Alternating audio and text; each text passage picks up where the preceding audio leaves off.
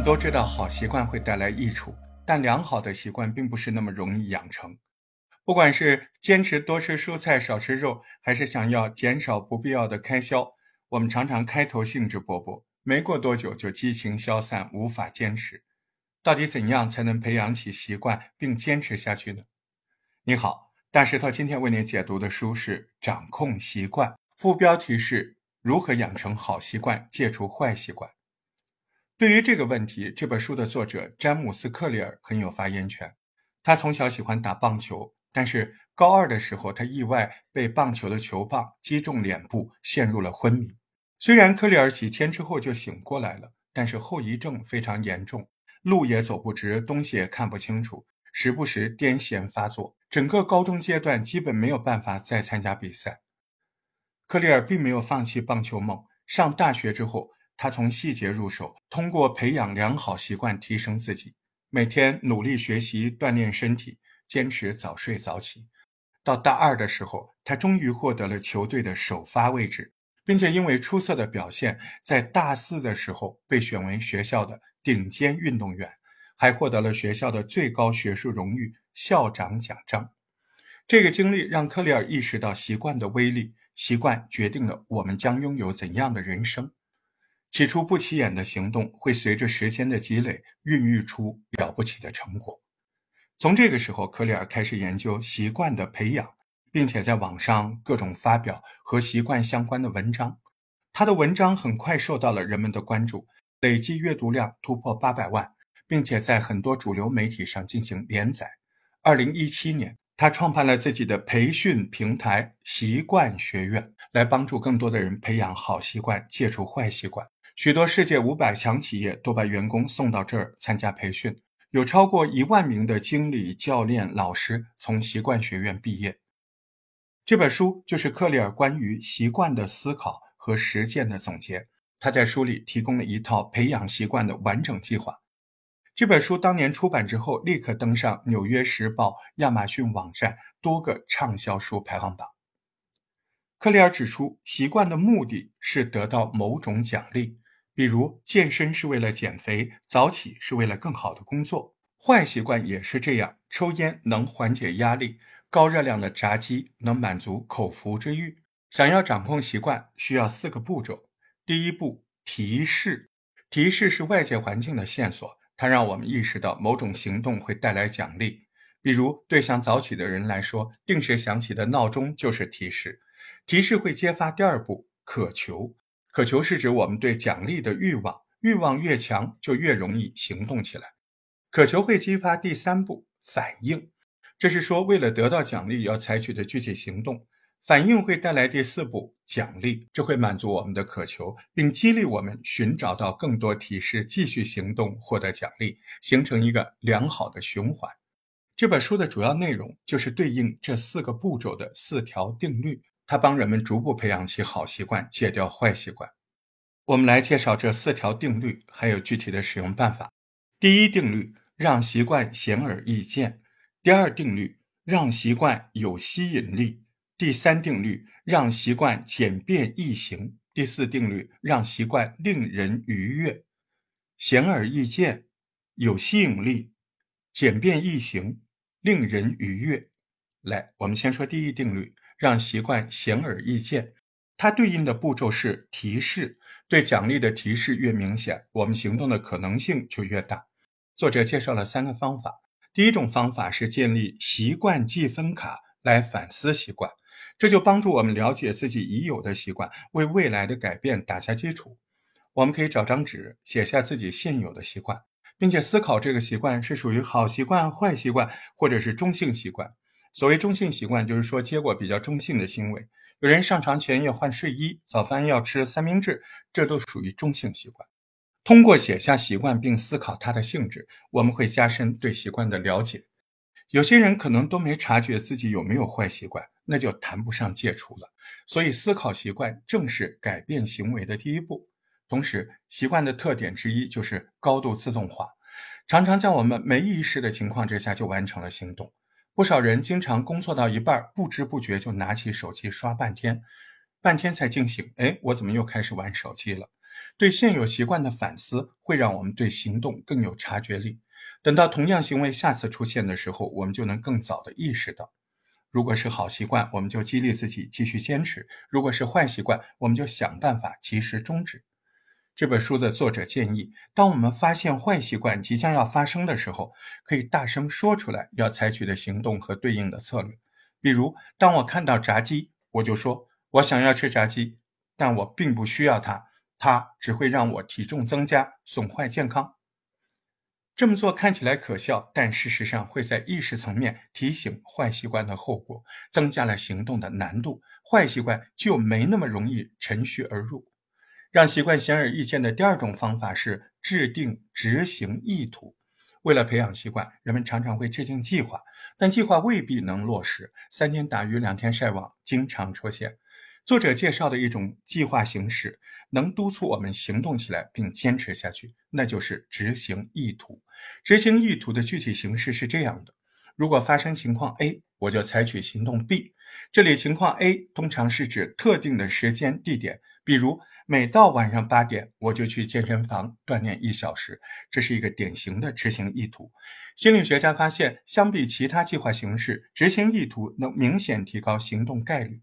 一项研究显示，相比只想着我要多锻炼身体，却没有定好何时何地怎么做的人，用执行意图制定健身计划的人，每周健身频率要高出他们一倍。这就是因为执行意图上行动的提示更明显。制定执行意图对应的时间地点就会成为提示，在安排日程的时候，我们会提前空出时间，等到了特定时间，我们就知道要该干什么，让行动不容易被漏掉。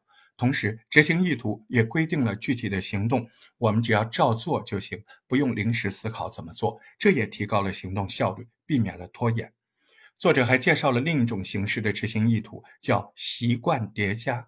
一般执行意图提示的线索是时间、地点，也就是，哎，到几点钟我要做什么。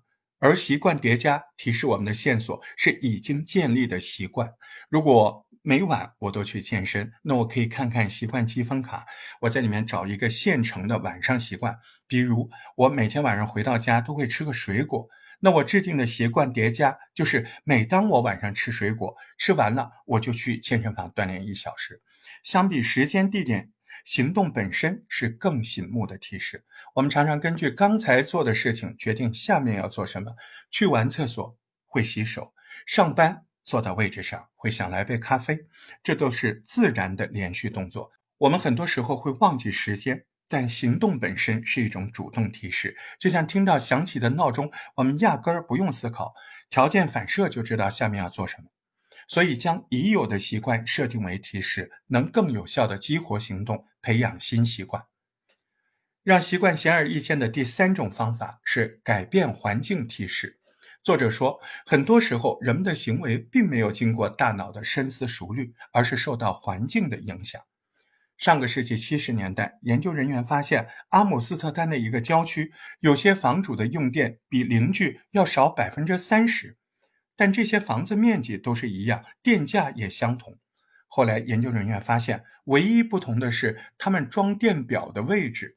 有些房子的电表装在走廊上，很明显就能看到；而有些电表装在地下室，平时都看不见。于是，经常看见电表的房主，自然就养成了省电的习惯。因此，我们可以突出习惯对应的环境，来提示培养出好习惯。如果你想多喝水，那就在每张桌子上都放上水，让自己随时能看到。如果你想背单词，就把词汇书放在床头，放在包里。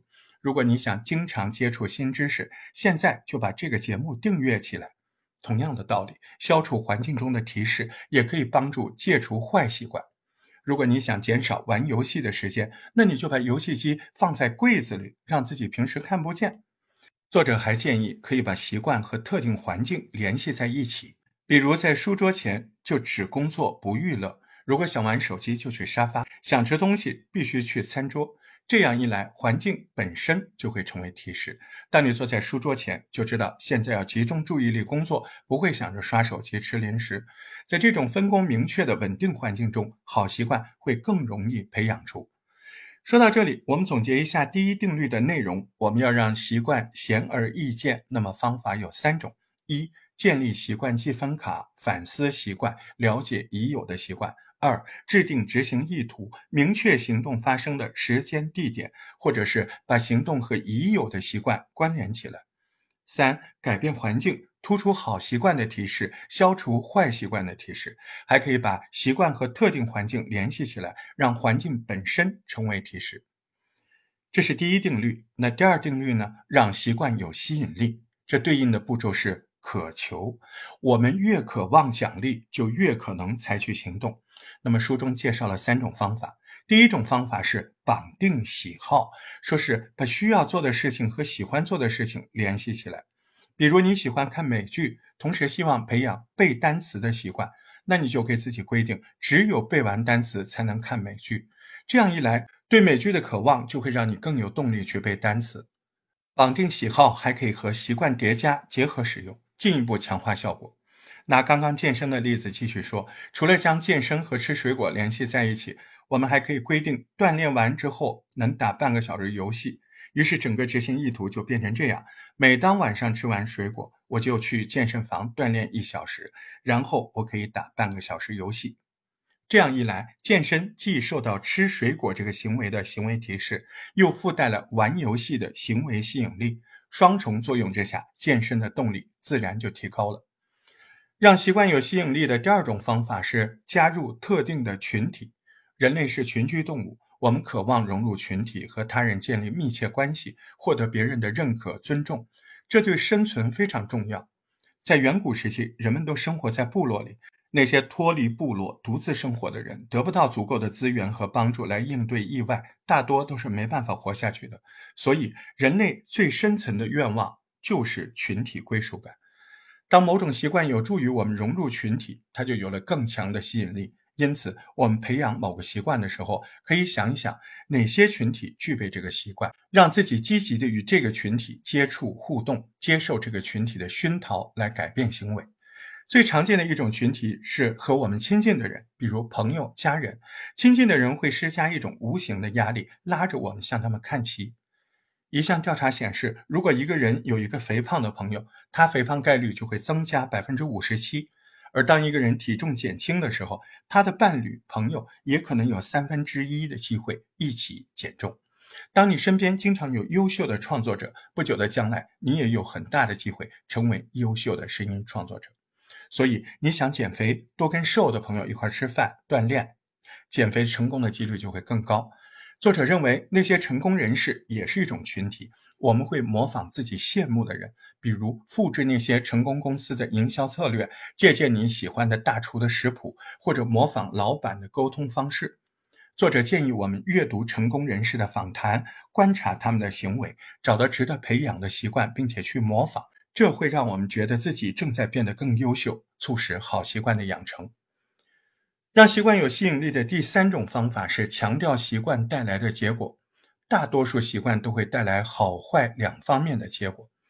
攒钱理财会让未来更有保障，但也会降低现在的生活质量。抽烟对身体有害，但也能舒缓心情。如果我们想培养好习惯，就要多关注它带来的益处，提醒自己攒钱理财是获得自由的手段，而不是在自我限制。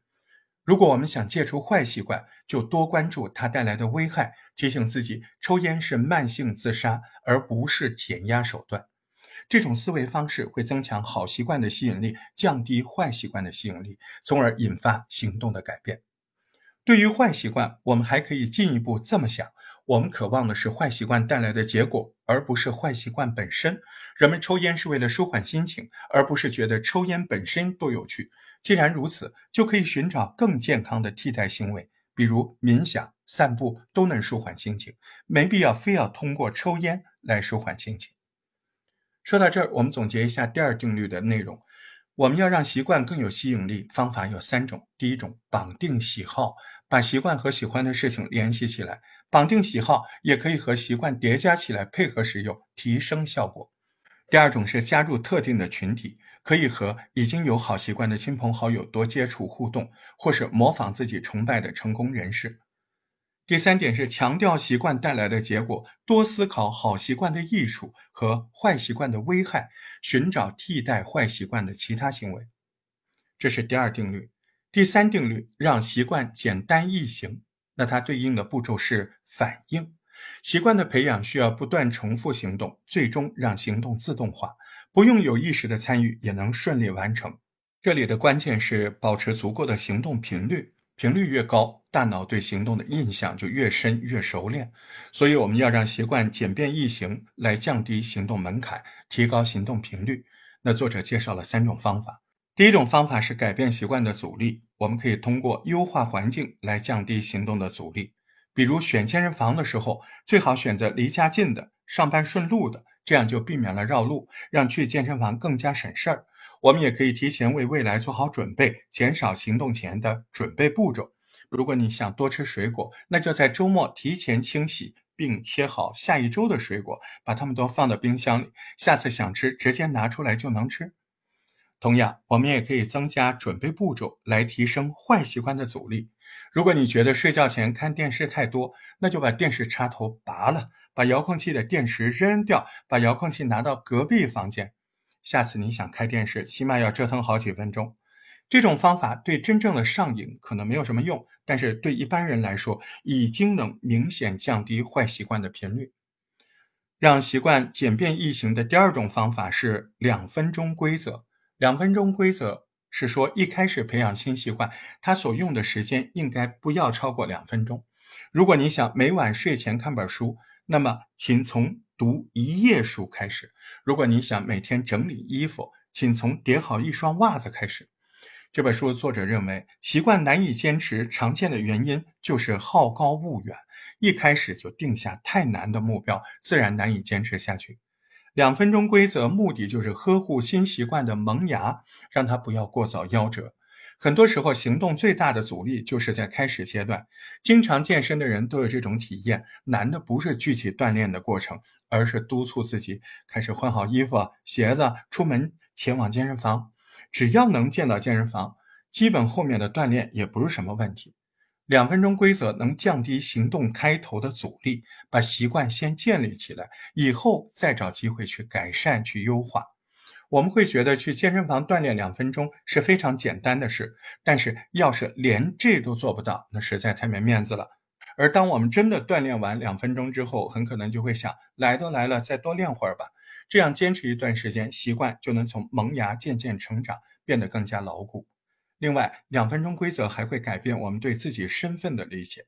作者认为，与身份不符的行为不会持久。我们可能想攒钱去理财，但如果我崇尚享乐主义，相信购物让我快乐，就算真的攒了点钱，最后还会忍不住诱惑花在吃喝玩乐上。而如果我相信自己是精打细算、会长远考虑的人，自然就会控制支出，不乱花钱。所以，真正改变行为，并让我们把行为保持下去的，是我们对自己的理解。两分钟规则的好处在于，它设立了一个很低的门槛。让我们透过简单的行动来改变我们对身份的理解。如果我们每天都去健身房，哪怕每次只待两分钟，只要持续一个月，我也会打心底相信自己重视健身、热爱健身，把锻炼看成生活的一部分，从而培养起长期的习惯。让习惯简便易行的第三种方法是建立承诺机制，这是说提前预定好未来的安排。让自己不论多不愿意，到时候也必须行动。比如说，我想学英语，又怕坚持不下来，那就花笔钱报个新东方。要是不去的话，钱就白花了。所以我肯定得要去上。承诺机制也可以帮助你戒除坏习惯，有些技术手段就能做到这一点。比如说，有些手机有一个叫禅定模式的功能，参禅的禅，肯定的定。你设定时间限制之后，整个手机就彻底被锁死，什么都干不了。这个模式也不能中途退出。对于想专心工作不刷手机的人来说，禅定模式就是一个承诺机制。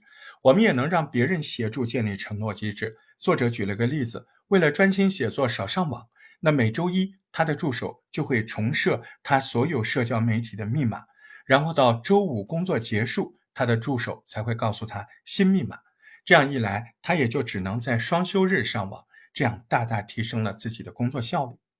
说到这儿，我们总结一下第三定律的内容，就是要让习惯简便易行。方法有三种：一是改变习惯的阻力，我们可以减少好习惯的准备步骤，增加坏习惯的准备步骤；二是采用两分钟规则，降低行动开始的阻力，改变对自己身份的理解；三是建立承诺机制，提前对未来做好安排，让自己必须做某些事情，或是没办法做某些事下面说说第四定律，让习惯令人愉悦。这条定律对应的步骤是奖励。当习惯带来的结果让人满足的时候，我们就更愿意坚持习惯。书中介绍了两种方法，一种是改变，及时奖励。及时奖励是说那些我们用行动完之后立刻就能获得的奖励。虽然好习惯确实会带来益处，但大多数益处都没办法很快获得。我今天开始锻炼，可能要到明年我整个健康或者身材才会好起来。我今天开始存钱，可能要好几年我才能够买房的首付。从当下的结果来看，我收获的只有锻炼的辛苦和没有办法随心购物的不爽。相反，很多坏习惯却能马上带来及时奖励。抽烟马上能缓解压力，工作时走神刷手机也真的很爽很快乐。从进化的角度看，人类有长达二十万年的时间都生活在野外环境。我们的祖先要考虑的首要问题，不是未来会怎么样，而是要怎么在当下找到食物，在当下躲避野兽的袭击。在这个过程中，大脑自然就演化成重视及时奖励。于是，我们天生就难培养好习惯，容易养成坏习惯。所以，为了培养好习惯，我们可以增强及时奖励，让自己每次行动后马上觉得满足。一种常见的方式就是让习惯带来的好处更清楚、更醒目。比如，我想攒钱买房子，那我就专门开一个账户存这个首付。每次克制消费冲动后，我就把钱转到账户里，不管多少，每次都转。这样一来，我就能直观的看到账户中余额数字不断提升，这就是一种及时奖励，让你会很开心。另外，我们还可以提供额外的奖励。比如每次坚持锻炼一周后，你就可以去安排自己做一个全身按摩，或者是买点东西购物放松一下。相比长远的好处，这些奖励更加触手可及，更加能激励我们坚持行动。不过要注意，不要让你额外的奖励和好习惯造成冲突。如果锻炼的奖励是每周末胡吃海塞一顿，那锻炼不就没意义了吗？与此相反，如果我们给坏习惯设置额外的惩罚，也能帮助我们戒除坏习惯。